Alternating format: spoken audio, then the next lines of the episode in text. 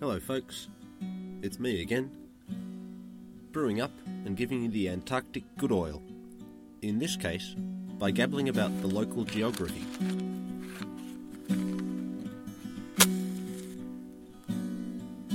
If you're interested enough to listen to this, you've probably already got some idea what Antarctica is. But I'd like to cover the basics so we're all on the same page when some of the implications of the geology, biology, and climate are discussed in later episodes.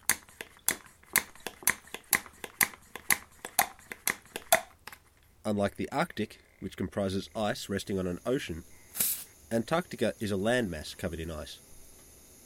The modern iteration of the continent is what was left over after the breakup of first Pangaea and later Gondwana.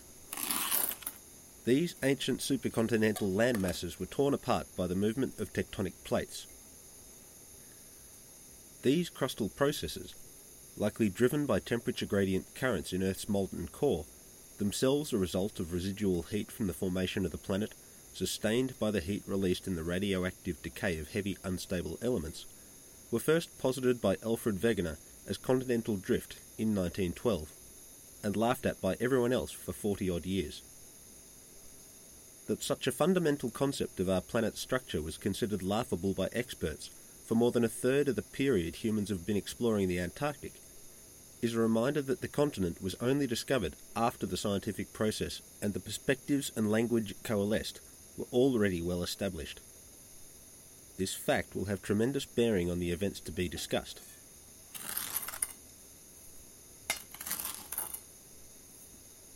Geologists and earth scientists still have a long way to go in fully explaining the processes involved, but the short version is that a very large landmass we now refer to as Pangaea broke up into what we call Gondwana in the south and Laurasia in the north. Gondwana broke up in turn, forming the bases of Australia and South America, and a large mass of Precambrian granite which moved south, becoming the East Antarctic Shield. This was added to by sedimentation and volcanoes, and the Transantarctic Mountains were pushed up when it came into contact with the Pacific crustal plate. Western Antarctica is geologically distinct from this structure and consists of mountains formed by the tectonic upthrust of marine sediments and volcanoes. As the whole shebang headed south on the tectonic express, ice ages came and went in rhythm with the changing atmospheric processes, and plants and animals in turn died or were forced out of large areas by encroaching glaciers later migrating back in from the still attached land masses that would later become the bases of the modern continents we know and love, to recolonize the habitat made available by the retreating glaciers. One by one, the other continents split off and took up their current positions. The last to break away being what we now know as South America.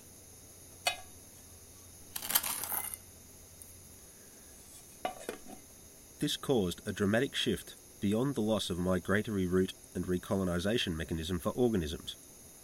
With no land mass getting in the way, currents that encircled the entire planet took hold in what we call the Southern Ocean. This circumpolar circulation established a strong boundary oceanographers refer to as the Antarctic Convergence. The temperature difference between the water bodies from either side prevents effective mixing, and the disjunct in temperature, salinity, oxygen and nutrient concentrations can be stark.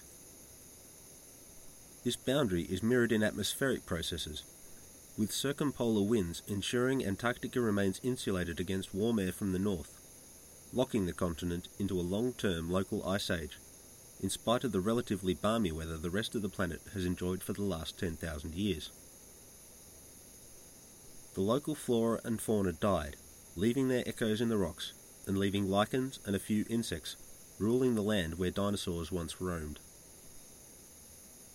That's far too simple a telling of a story that played out gradually over billions of years, but the end result was a landmass centered on the southern pole of planetary rotation, isolated from the rest of the world by the circumpolar current, and locked in ice. Weather-wise, the region is dominated by an annual shift from full-time daylight to full-time night. Anything south of 66 degrees south experiences at least one 24 hour period without sunlight, and one 24 hour period without sunset once a year. The further south you go, the longer the period of extended summer day and extended winter night time. The long polar night and the high albedo, or energy reflectiveness, of the ice and snow consolidate the hold the cold has on the region, so even when the sun shines full time, the area doesn't get warm enough for vascular plants to get a fresh toehold on the continent, the mosses on the Antarctic Peninsula being the forests of the land. The cold gyres of air circling above the continent, isolating the local climate from goings on further north, ensure any airborne moisture that finds its way into the area falls in frozen form. Snow crystals fall, lighter than the downiest feathers, but they have considerable weight when joined by thousands of years of their fellow snowflakes. Snow, under the weight of more snow, will squeeze down. Air gaps compress, and the snow becomes a gap-free solid glaciologists call firn.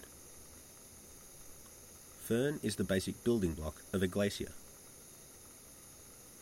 In the case of the polar dome, the firn has accumulated to a depth of 4 kilometres. Gravity acts on this huge mass of frozen water, depressing the terrestrial crust under it, pushing the land down into the molten core of the planet until the weight of fluid displaced matches the weight of the continent and its ice load, and the system reaches neutral buoyancy. Archimedes' principle in rock form. If the ice ever melted completely, the weight loss would cause the rock to float higher than its current depressed position, a process called isostatic rebound. Gravity's second effect on the ice is to make it flow downhill, as glaciers. Glacial flow is, well, glacial, but when ice 4 kilometres thick moves even a small distance, it has significant abrasive power. Anywhere an ice sheet moves over rock, friction at the interface causes ablation. The ice erodes the rock. The same is also true in reverse, but as the ice melts at a lower temperature than the rock, the effects are only readily evident when a glacier retreats and the smooth, clean faces of the eroded mountains and newly formed valleys are revealed. Glaciers eventually reach the edges of the continent, and once at sea level, there is no more downhill gradient for gravity to push them down. But the ice behind them forces them off the continent and out to sea. As the seafloor falls away, the ice reaches its neutral buoyancy point and the glaciers become floating ice tongues. Chunks break off the ice tongues, becoming icebergs. The bergs may ground on shallow seafloor features or become trapped in embayments but will eventually float free of the continental shelf and head north to warmer waters, where they gradually melt. The silt, mud, sand, gravel, rock, cobbles, and boulders a glacier collects in its journey from the polar dome to the sea are carried away from the continent in its berg spawn and fall to the seafloor as they are unlocked by the melting water. I once met a base technician who proudly boasted that he carried a pocket of sand and rocks from wherever he'd most recently been working to wherever he was headed, to be deposited in the hope of one day confusing a geologist in their attempts to explain the history of a particular region. What I found entertaining in Spike Milligan's ambition to be buried in a washing machine to confuse future archaeologists, I found extremely annoying in this guy, though this may have been because he was annoying on many levels that his puny efforts will add little extra noise to a system already lousy with geological hubbub. The benthos of the Southern Ocean is littered with the erratic geological signals resulting from the chaotic meanderings of billions of rafts of ice over hundreds of millions of years. Glacial ice is joined at sea level by sea ice, frozen seawater. The surface area of the continent effectively doubles each winter as the sea surface freezes increasing the albedo of areas formerly able to absorb light and warmth. As the water freezes, salt is forced out of solution, so the sea ice is freshwater and the underlying liquid water is extra salty. Freshwater freezes at 0 degrees Celsius. Salt in solution will depress the freezing point of water to negative 2 degrees Celsius. You can freeze salt water but you have to get it down to about negative 27 degrees Celsius to do it. And while these temperatures do occur in parts of Antarctica, the process which sees salt water turn fresh and then freeze kicks off in the far warmer conditions experienced on the Antarctic coastal margin. When water drops below 4 degrees Celsius, the movement of individual water molecules is slowed to the point that hydrogen bonds between the molecules get the opportunity to push them further apart. The upshot being that water colder than 4 degrees Celsius is less dense than water warmer than 4 degrees Celsius, and the colder it gets, the more the hydrogen bonds influence the water density. Ice is only about nine tenths as dense as liquid water, so ice is positively buoyant in water to the extent sea ice and icebergs float with their uppermost 10% clear of the water's surface. The hypersaline water generated by the formation of sea ice is slightly more dense than the standard seawater surrounding the rest of the continent, so the annual growth of sea ice around the continent drives circumpolar vertical currents. The dense, salty water sinks into the southern ocean basins, carrying with it the oxygen and nutrient loads of the coastal waters. The currents extend north along the seafloors of the world's oceans, surfacing in the tropics in a conveyor belt action delivering the life supporting chemicals to the areas of the world in which they are naturally most depleted. Who'd thunk making ice cubes in the south could drive mid ocean productivity half a world away? Annual sea ice tends not to get much thicker than 2 metres, and even sea ice trapped in an embayment for several years tends not to get more than 5 metres thick, because the ice insulates the seawater below it from further energy loss. Sea ice melts during the summer months, with large pools or polynyas forming on the surface, sometimes trickling down through cracks caused by swell or tides to refreeze as spectacular stalactites as the fresh water reaches the supercooled seawater below. As the sea ice thins, it grows weak, and the mechanical action of tides and waves break it up at the margins. Offshore winds also contribute to the dramatic summer shrinking of the continent's surface as the weakened sea ice can blow out to sea in large sheets, and entire bays and reaches can be cleared of ice entirely in the course of one good storm. As sea ice leaves an area, it takes with it any animals on it, which isn't a problem for penguins and seals, but has led to several human deaths. Seawater below the sea ice remains at an almost constant minus 1.8 degrees Celsius, providing a cold but consistent environment for marine life with less diurnal and monthly variability than most other coastal waters around the world.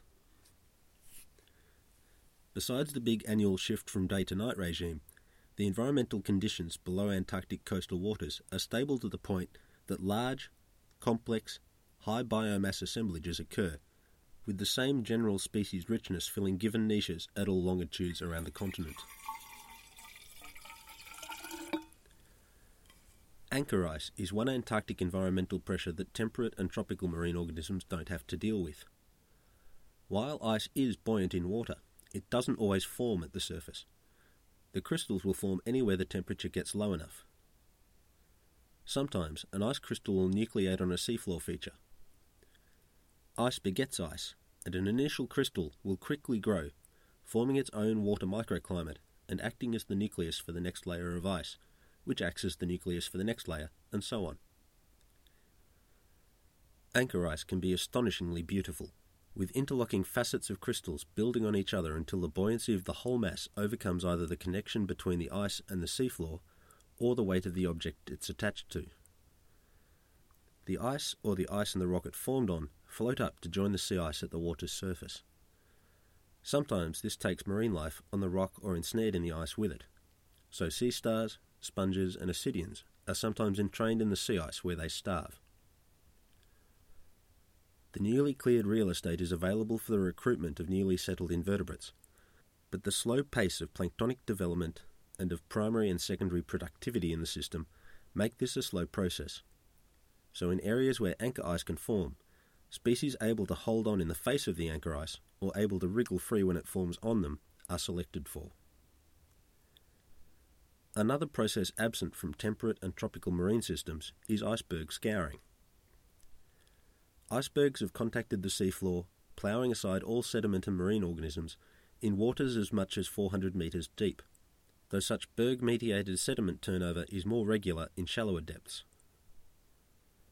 Life in the cold waters has a chemical handbrake, with all physiological processes occurring at a snail's pace compared with their warmer water equivalents.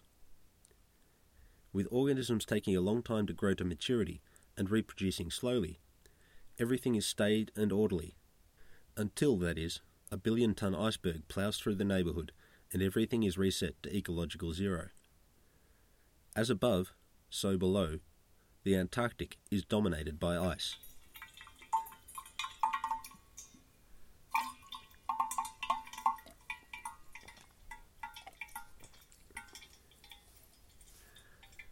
Primary productivity, the transformation of sunlight energy into chemical energy by photosynthetic organisms, is restricted to the summer months in Antarctic waters. South of the circle, macroalgae can't get enough sunlight to take hold, and all production comes from phytoplankton. After the darkness of winter, there is a lag phase in productivity as the diatom and dinoflagellate population breed up. But come December, the gin clear waters around Antarctica turn into a plankton soup. Visibility drops to almost nil as the biomass in the shallow waters ramps up to some of the highest levels in any waters anywhere in the world. The conversion of sunlight into plankton is astronomical, and the Southern Ocean breathes more oxygen into the atmosphere during the summer plankton bloom than all the forests in the world put together. Phytoplankton is food for filter feeding benthic mollusks, and for zooplankton, most notably crustaceans in the order Euphausiacea, or krill. Krill use their filamentous forelimbs to comb phytoplankton out of the water, turning huge volumes of phytoplankton into zooplankton, in turn providing the necessary animal protein to fuel filter feeding organisms ranging from sponges to whales. Usually, energy flows from producers to apex predators via a series of intermediate steps, with the associated entropy at each stage bleeding usable energy from the system. But the phytoplankton to krill and krill to whale food chain short circuits a lot of this loss by only having two intermediate steps, making the change from sunlight to whale meat in the Southern Ocean one of the most efficient energy transfers in the living world.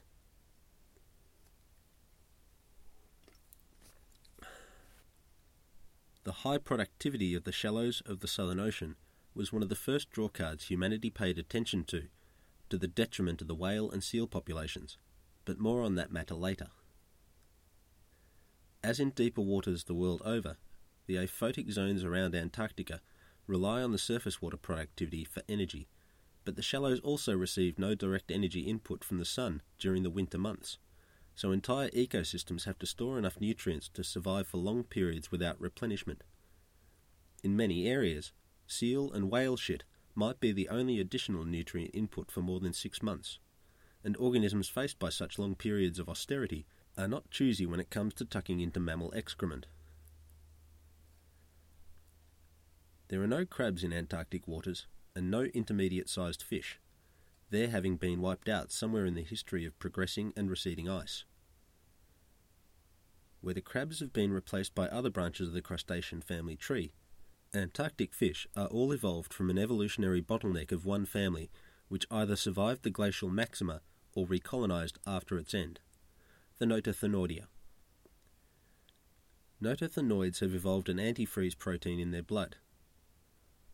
While ice crystals can form in their bodies, the glycoproteins adsorb to the protocrystals and prevent further growth. The crystal and its protein coat later being processed out of the bloodstream by the kidneys and expelled in the fish's urine. This neat party trick allows notothenoids to survive in temperatures and even lie in direct contact with ice crystals, where any other fish would be snap frozen into a sad meat popsicle. The other cool thing, literally and figuratively, about notothenoids is that their blood lacks hemoglobin. Living in cold waters, their respiratory needs are sufficiently low and Antarctic waters sufficiently rich in oxygen that they can respire efficiently without an energetically expensive respiratory pigment protein. And given that they have to manufacture the large and energy expensive antifreeze proteins, this saving is all to the good. Sea ice acts as a barrier to air breathing marine life, as whales and most seals cannot dive long enough to safely swim more than a couple of hundred metres from the ice edge. Only Weddell seals, the 400 kilograms of blubber named after the sealer and explorer James Weddell, have the diving ability to live almost exclusively on and under large expanses of sea ice. It's a hard life being born, suckling for six weeks, and then having to dive beneath metres of sea ice in near freezing water swimming hundreds of metres down to where the Antarctic cod live, to catch a fish and return with it to the surface to feed and recharge the blood with oxygen in small holes in the ice. But the advantage of this hard lifestyle is an almost complete absence of predators. Local shark populations did not survive the ice ages, and populations from further north haven't recolonized Antarctic waters. Leopard seals and orca can't dive long enough to safely hunt under sea ice far from the ice edge, so Weddell seals can hunt and breed unmolested so long as they don't go near the open sea. They do need to breathe, though, so any hole in the sea ice is hot property, figuratively speaking, in the Weddell seal world, and they will fight viciously over breathing and hauling out rights. Occasionally, even their astounding breath hold skills fail them, Drowned Weddell seals make a seafloor feast most benthic fauna won't experience even once in a lifetime, putting the paltry nutrient value of seal shit to shame. Penguins exist in the Antarctic because bears don't.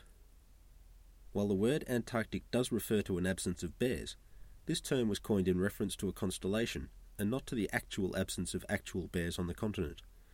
But it is true that no polar bears are to be found in southern polar climes. With no terrestrial fauna bigger than springtails, flightless birds are safe to rest and nest on the coastal margins. Anyone who thinks Antarctica might make a suitable refuge for polar bears as their habitat diminishes in the Arctic will then have to solve the problem of where to resettle all the penguins put at risk by introducing large, efficient predators to the surface habitats. This absence of terrestrial predators makes the starvation and cannibalism you find in histories of exploration in the Arctic largely absent in the exploits I'll be discussing in future episodes. If you're near the coast, you can walk right up to a seal or penguin and club them to death without them even registering your presence as a threat, putting you in possession of meat and oil people would, and have, killed for in dire circumstances at the other end of the earth.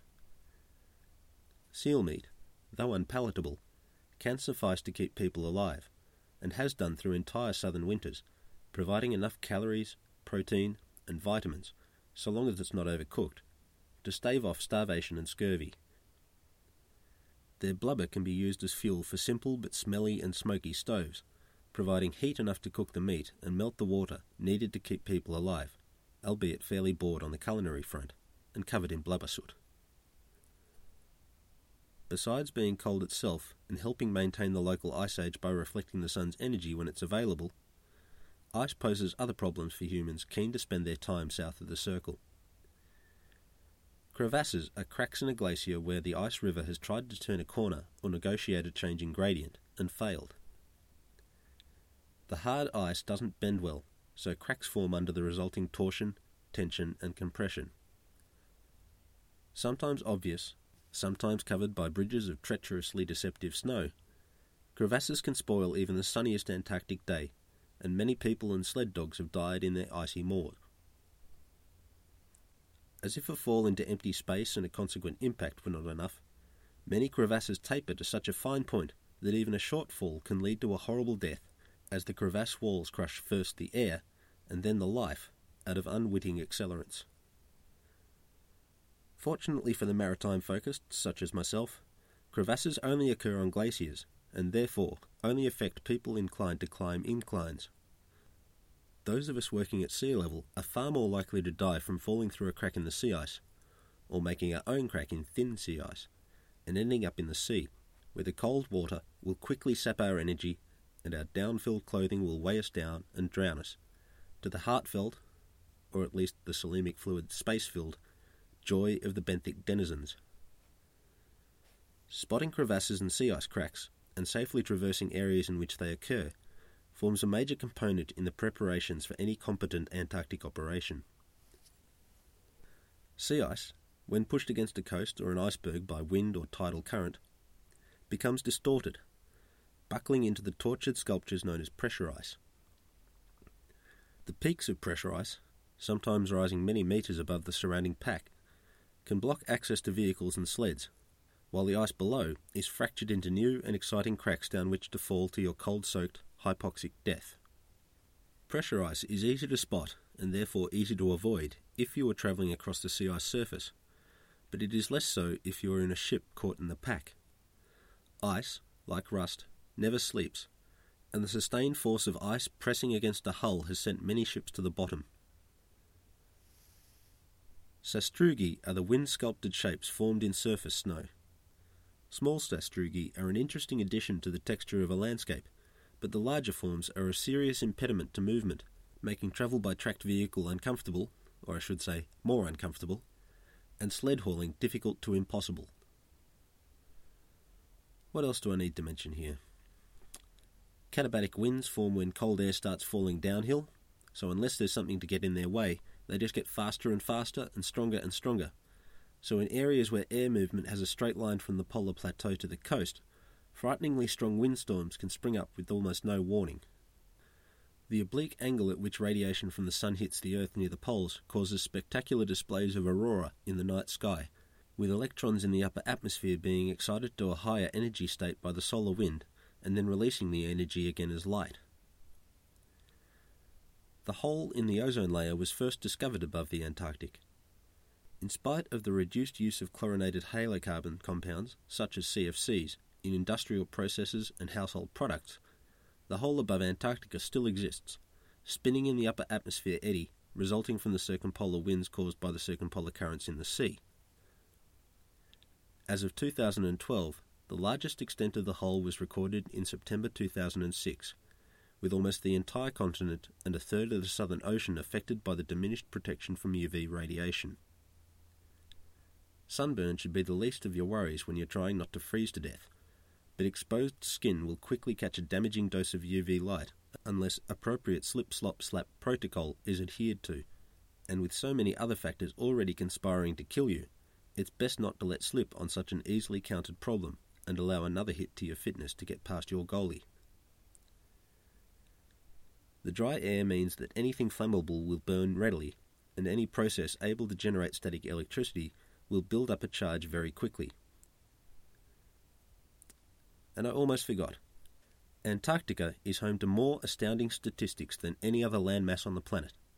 So be careful where you step, as you may find yourself up to your waist in percentages and comparisons to football fields and Olympic swimming pools before you know it. This episode was made with feedback from the irreverent Mr. Black and Robert DeGraw in mind, and I think it is all the better for their suggestions. Very grateful, fellas. Till next time, take care and appreciate your coffee. Cheerio.